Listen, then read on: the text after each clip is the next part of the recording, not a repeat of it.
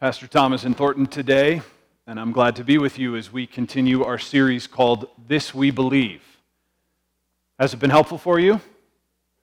Good. I hope so. Me too. Our aim in this series is that we would have confidence in what we as Christians believe about certain important topics.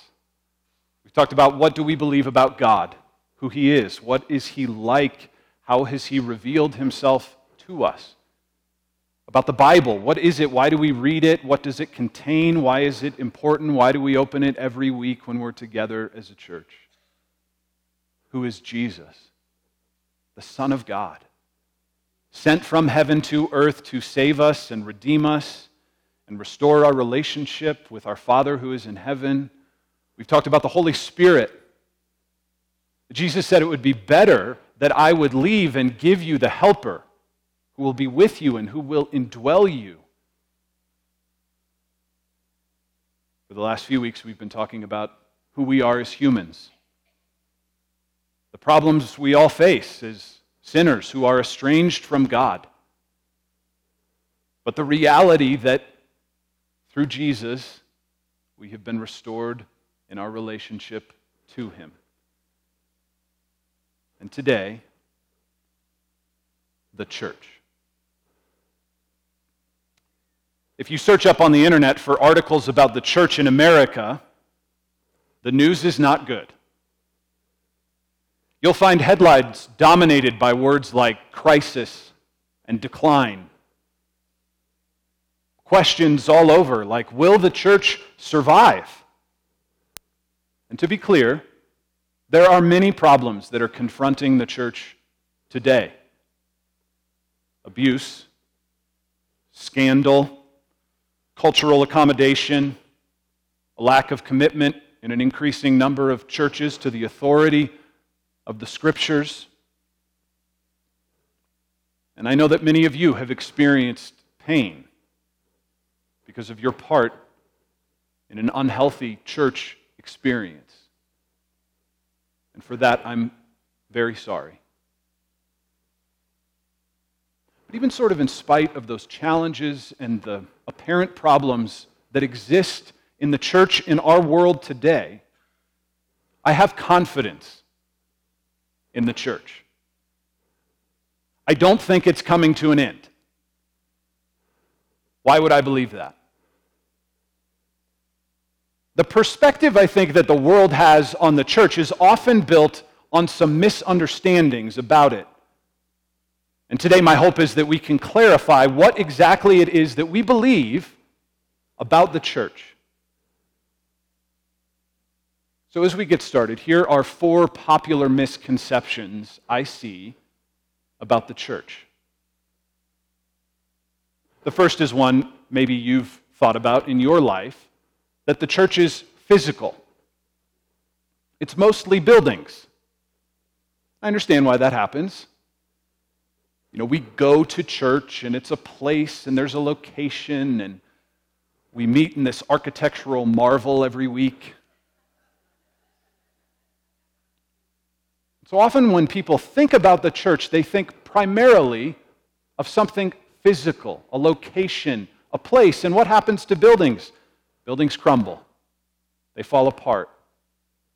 They have their end. And so I think one of the reasons why people don't have a lot of confidence about the church is because they think of it as a physical entity. The second misconception I hear people talk about when they talk about the church is that the church is organizational. It's like a bureaucracy. There's a lot of structure and hierarchy. I think a lot of this comes from the Catholic Church, which is widely known in the world. It has a pope, and then there are bishops, and there are priests, and it's very complex and organized and structured. And so it looks like, and I think even many evangelical churches kind of think about themselves maybe predominantly as an organization that has leaders, and we model ourselves after the business world and other organizations that are well run. So we can be confused when we think of the church as primarily organizational. Of course, in our day, the world at large, especially in the United States, sees the church as political. Would you agree? And that the church is simply comprised of a people who have a shared ideology, a voting bloc that must be leveraged. So many people, especially those who are outside the church, think of the church as a political organization, especially the evangelical church today. And there are numerous problems with that. The other way I think people think of the church is that the church is traditional. It's just kind of something that existed in the olden days, and so it will come to its end. Just like every old school tradition, it will just eventually fade into obscurity. But, my friends, the church is not primarily physical. It is not only organizational, although there is a structure to the church. Its purpose is decidedly not political. And it's not to be thought of as simply traditional. The reason why we can have confidence about the church is because of this the church is none of these things, but rather it is eternal. The church will last forever. Now, why do we believe that? Do you have a Bible? Open with me to Matthew chapter 16. Matthew is the first book in the New Testament. It's one of four biographies about the life and ministry and death and resurrection of Jesus of Nazareth. Matthew was one of Jesus' disciples. He was an eyewitness of the events that he's going to describe in chapter 16 that we look at today together. And let me set the scene for what's happening.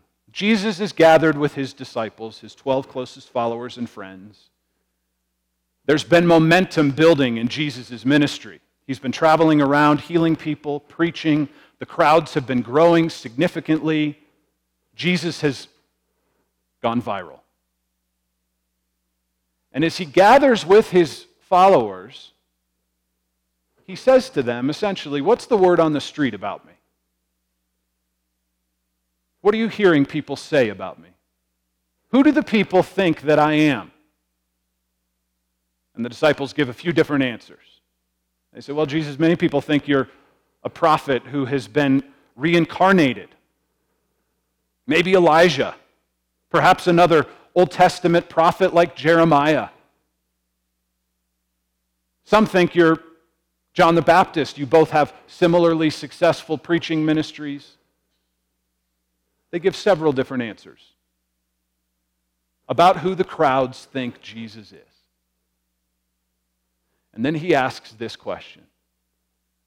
Really, it's the most important question that's ever been asked. He looks at them and says, but who do you guys say that I am?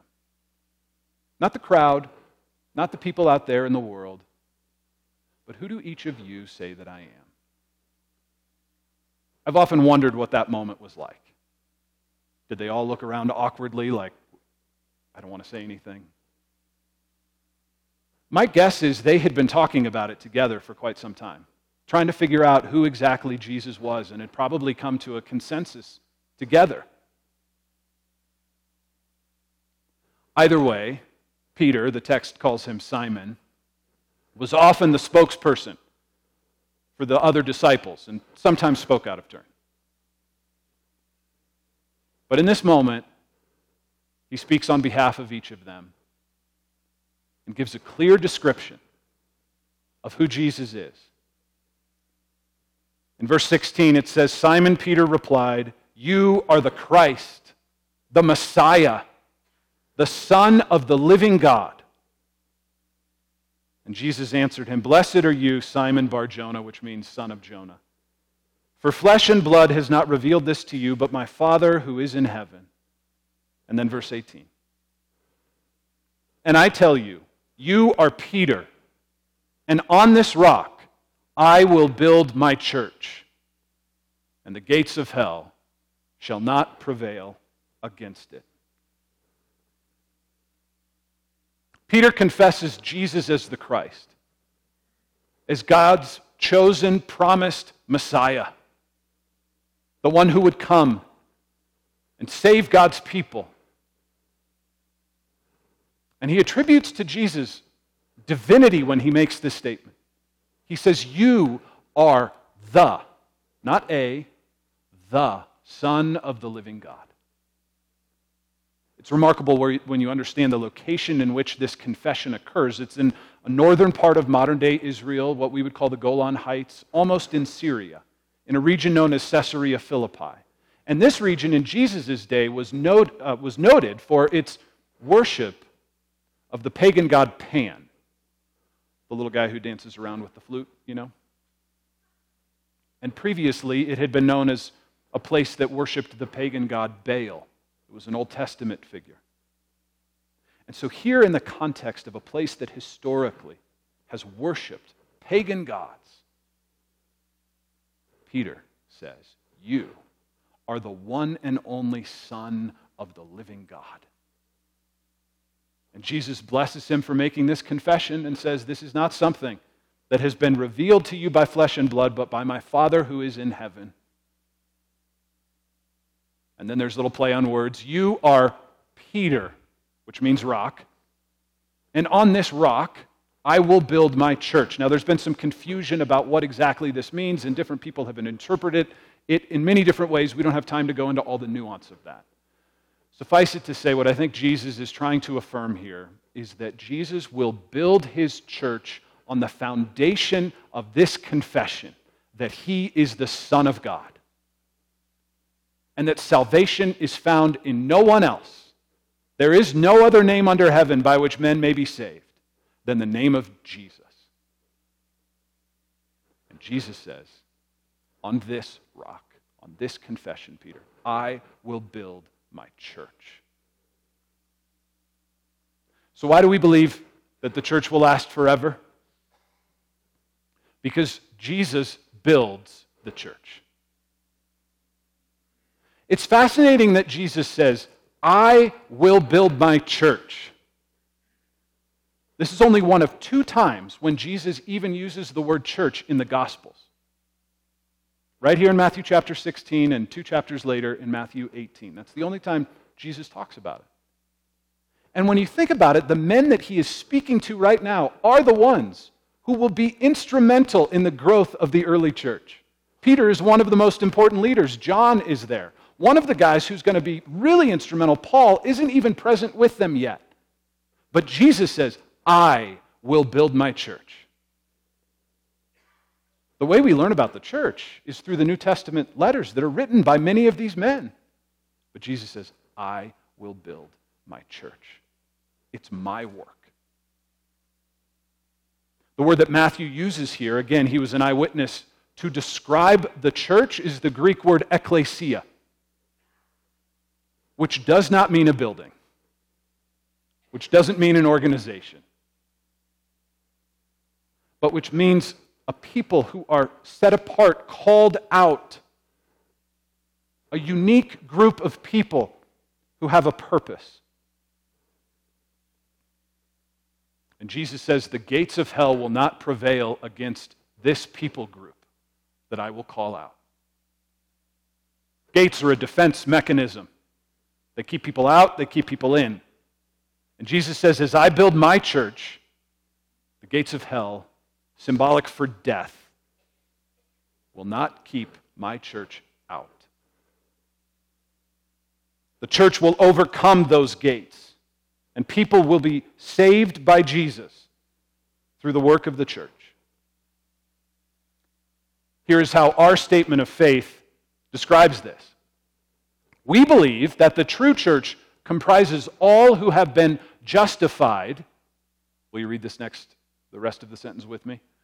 By God's grace through faith alone in Christ alone. That's how Jesus builds his church. Is that people would come to faith in Jesus, not because of anything they've done, not because of something that they deserve, but by the grace of God through faith alone, in Christ alone, people will be rescued from death and restored in their relationship to God. And they will be, to use the language of our statement, justified in this way. Justification is a legal term. We were once estranged from God because of our sin, but because of the work of Christ, because of what he accomplished on the cross, because he died the death that we deserved to live and was raised to new life by his Father, we are justified. Our sins have been forgiven. Our slates have been wiped clean, and we can confidently stand in the presence of God because of the atoning work of Christ. So, what's our calling as His people? Jesus builds the church. How do we relate to Him? Well, first, we believe in Him, we belong to Him, we are a part of His family. When we lead membership class here at Calvary, and, and by the way, if you've been at Calvary for a long time and are not yet a member, or you're new to Calvary and would like to learn more, we would love to have you join us at an upcoming membership class. But when we walk through what it means to be a member at Calvary, we tell everybody the most important thing is that you are a member of God's family first, not a local church. You can't be a member of a local church if you are not a part of God's family, if you have not been justified by God's grace through faith alone in Christ alone. So I would ask you do you belong to Jesus? Have you, similar to Peter, confessed that he is the Son of God? Have you asked Jesus to forgive you of your sins, to restore your relationship with your Father who is in heaven, to free you from the weight and burden of sin, and allow you to confidently be a part of the family of God? If you haven't yet, I would invite you to do that right now, in this moment and become a part of God's eternal family. Jesus builds his church. We belong to him. A British pastor named George Morgan, who ministered in London in the late 1800s and early 1900s, said this The church of God, apart from the person of Christ, is a useless structure. However ornate it may be in its organization, however perfect in all its arrangements, however rich and increased with goods, if the church is not revealing the person of Jesus, lifting him to the height where all men and women can see him, then the church is a sham, a blasphemy, and a fraud. And the sooner the world is rid of it, the better. Jesus builds his church. Let's look at another important early church leader and his perspective on the church, this time the Apostle Paul.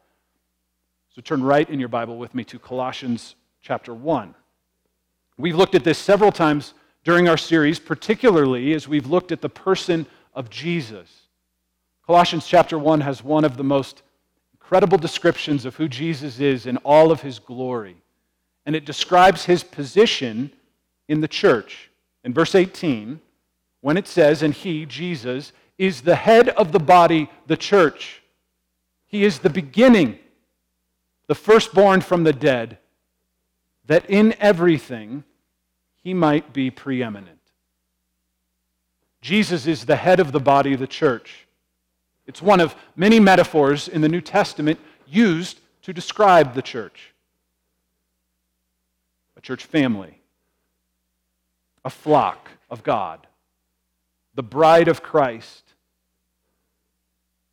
The body of Christ is a helpful metaphor because it helps us understand how we are interconnected to one another. We are all part of this living organism of which Jesus Christ is the head, the leader. He is preeminent, most important. This is another reason for confidence that the church will last forever because Jesus leads the church.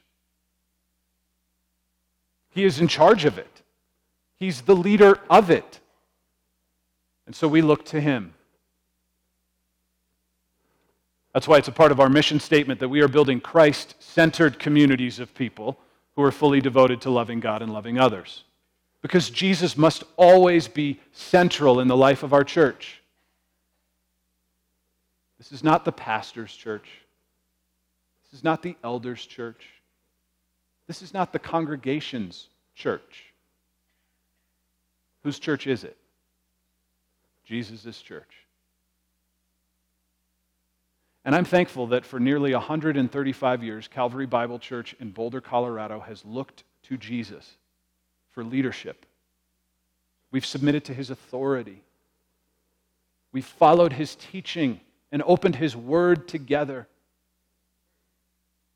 And this is what must continue to define our church in our day today that we are centered around Jesus because he is the leader of the church and of our church. He must always be central. This is how our statement describes it that the people who make up God's church are united by the Holy Spirit in the body of Christ, of which He is the head. So when we ask ourselves a common question, I do it too. What do you think about church today? It's less important that we liked it. And more important that Jesus was glorified as we gathered. That his word was proclaimed. That his gospel was preached.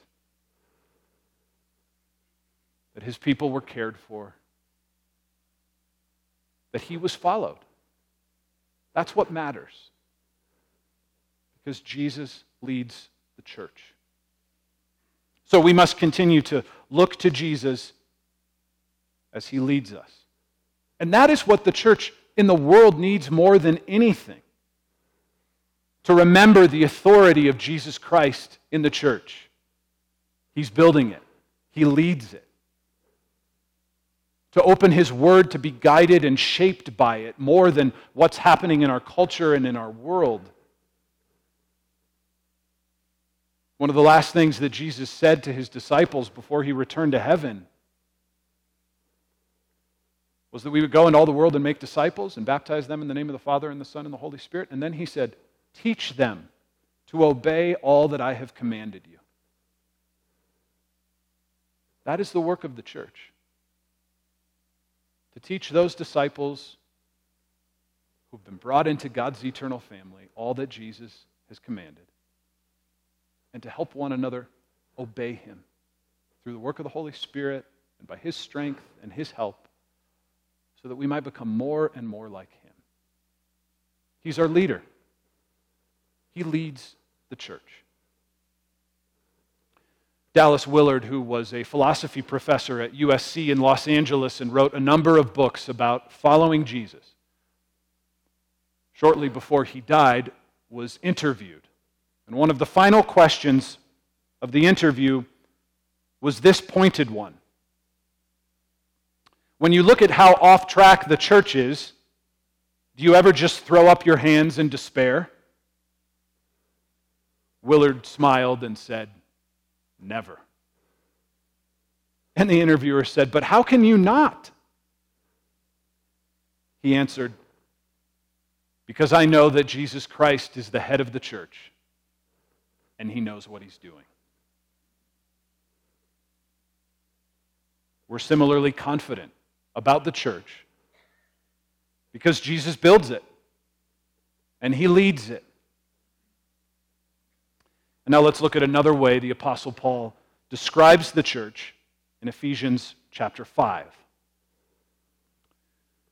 Ephesians 5 is one of Paul's extended teachings on marriage here on the earth between a man and a woman. But the metaphor, he sort of helps underscore the importance of marriage. The metaphor he uses is actually Jesus and the church and the relationship between Jesus and his bride, one of the ways that Paul describes the church. And he says in Ephesians chapter 5 verse 25, husbands, your calling is to love your wives, just as Christ loved the church and gave himself up for her. And here's what he did He did that so that he might sanctify her, having cleansed her by the washing of water with the word, so that he might present the church to himself in splendor, without spot or wrinkle or any such thing, that she might be holy and without blemish. So here's the third reason why we have confidence in the church Jesus loves the church, He loves it. He gave Himself up for her, for the church. He died for His church. And one day, He will present the church to Himself in splendor, without spot or wrinkle, so that she might be holy. The church is eternal, it will last forever. Because one day, Jesus will present the church to himself, and it will be perfect. It won't have all the problems that it faces today. It will be rid of the sin and the trouble and the pain and the sorrow. It will be perfect and holy. That's Jesus' work. And he loves the church. I know the church has problems. And I hear people sometimes say, Boy, I really love Jesus, but I can't stand the church. I've heard it described this way I can't imagine if one of you came to me and said, John, I love you. You're one of my best friends in the whole world. I'm committed to you I'm grateful for you. I love you. But I really can't stand your wife. I'm not sure I would think that you really loved me. I don't know that that's possible. And again, I know the church has caused pain in many of your lives, and I don't mean to minimize that. But Jesus loves the church. And we're called to love the church too. Jesus loves the church in spite of its brokenness, in spite of its problems and its pains and its difficulties. And we're called to love the church too. It will last forever. And Jesus never wants us to forget that he loves the church. So our statement says this that the Lord Jesus mandated two ordinances, baptism and the Lord's Supper, which visibly and tangibly ex- express, excuse me, the gospel. Now, what does that have to do with Jesus loving the church? Baptism is a visible expression of what each of us has experienced. When we baptize people, we immerse them in water and we say, you, are, you were once dead in your trespasses and sins, and now you have been made new, alive in Jesus Christ. It's a picture of what each of us experienced when we placed our faith and trust in Christ. That we turned away from a life of sin and turned to Jesus to follow him. And we are a new creation. And as we get to experience and witness baptisms in our church together, it should encourage us, remind us of the work that Jesus did for us that we have been made new because he loved us. And that's why Jesus commanded that we be baptized and that we do so with other people around. It's not an individual experience. Other believers participate in baptism so that it's a visible expression of the gospel. And what is the gospel but the love of Christ for us? And communion, which we celebrate together about once a month here at Calvary, it's a meal that we share where we eat some bread and, and drink a cup. And as we do so, we remember the words of the Lord Jesus, who said, As often as you are together, do this in remembrance of me. This is my body which I give to you. This cup is the cup of the new covenant which is poured out for the forgiveness of sins. Jesus says, Do this often so that you remember me. I think he wants us most of all to remember his love for us when we experience communion. Remember that when he hung on a cross, he did it for us. He took our place and he demonstrated his love for us. in that while we were still sinners, Christ died for us. You know, in the old days, when men would go off to war, they would leave a picture of themselves for their wives or fiance. Why would they do that? So that their wives might remember them until they came back from war. And why did Jesus institute communion for us? So that we would remember his love for us until he returns. That's why we eat that meal together. And as our statement says, we, we pray that it would nourish us. These ordinances confirm and nourish the believer. They're meant to be a help to us. He loves you. Now, not only are we called to love the church at large, we're called to love each other, to care for one another, to bear each other's burdens, pray for one another, minister to one another. We obviously have a tangible example of ways we might do that in the days ahead. And there are so many others. And there are so many ways that you love each other in our church. And I've experienced that love, and so many of us have experienced the love for one another that is to mark the church and define it and make it unlike any other organization in the world. By this will men know that you are my disciples, that you have love one for another, Jesus said. That's our calling today.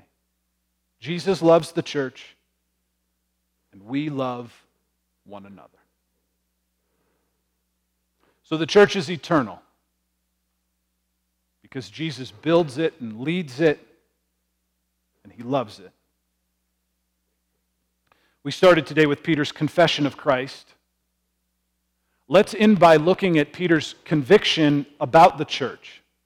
In one of the letters that he wrote, where he describes the church, he describes you in this way.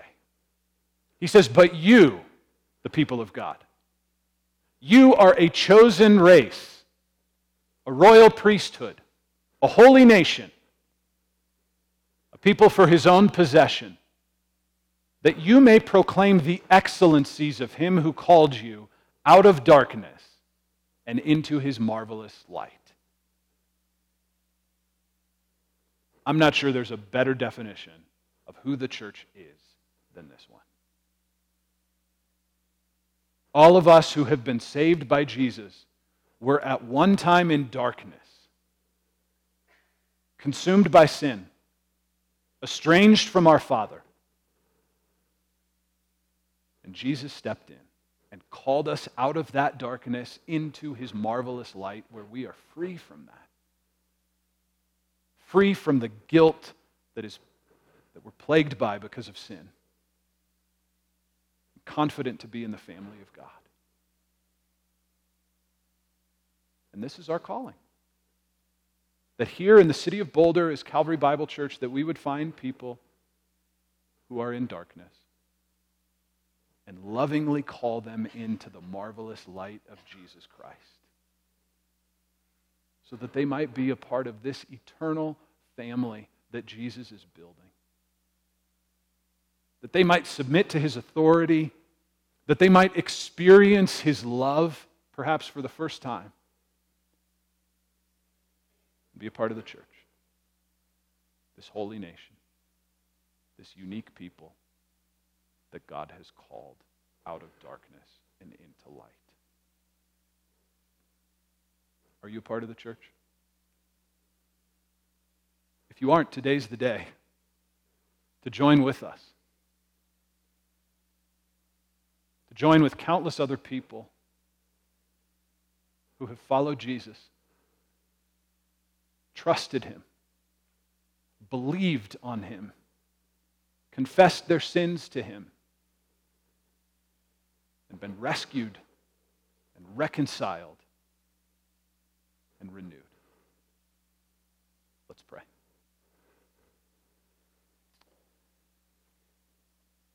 Lord Jesus, we look to you. We look to you for help, for salvation, for hope, and for leadership in our church. We affirm together this is your church, and we're thankful to be a part of it. We pray for your continued leading and guidance and wisdom We Pray for our elders. We pray, God, as we endeavor to follow you, that you would give us all that we need. That by the work of your Spirit, you would center our hearts on Jesus. That you would give us wisdom as we open your word. That you'd give us compassion as we care for those in our community. that you would enable us to minister to one another as if Jesus himself is ministering to us. Jesus, we love you. We thank you for what you have done for us, and that because of it, we will live with you forever. May you be praised. In your name we ask all of this.